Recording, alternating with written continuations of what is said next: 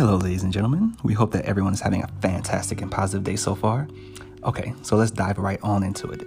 Why was Gentleman's Ambition on a hiatus? Well, we definitely have heard our fair share of questions regarding our whereabouts, and the answer is we were lost. Um, our ambition was lost. My will was bruised. Um, I'm not going to get into the details, but in short, within the last six months, I lost four close family members, and it required a lot of growth on my end to grasp not having them around anymore.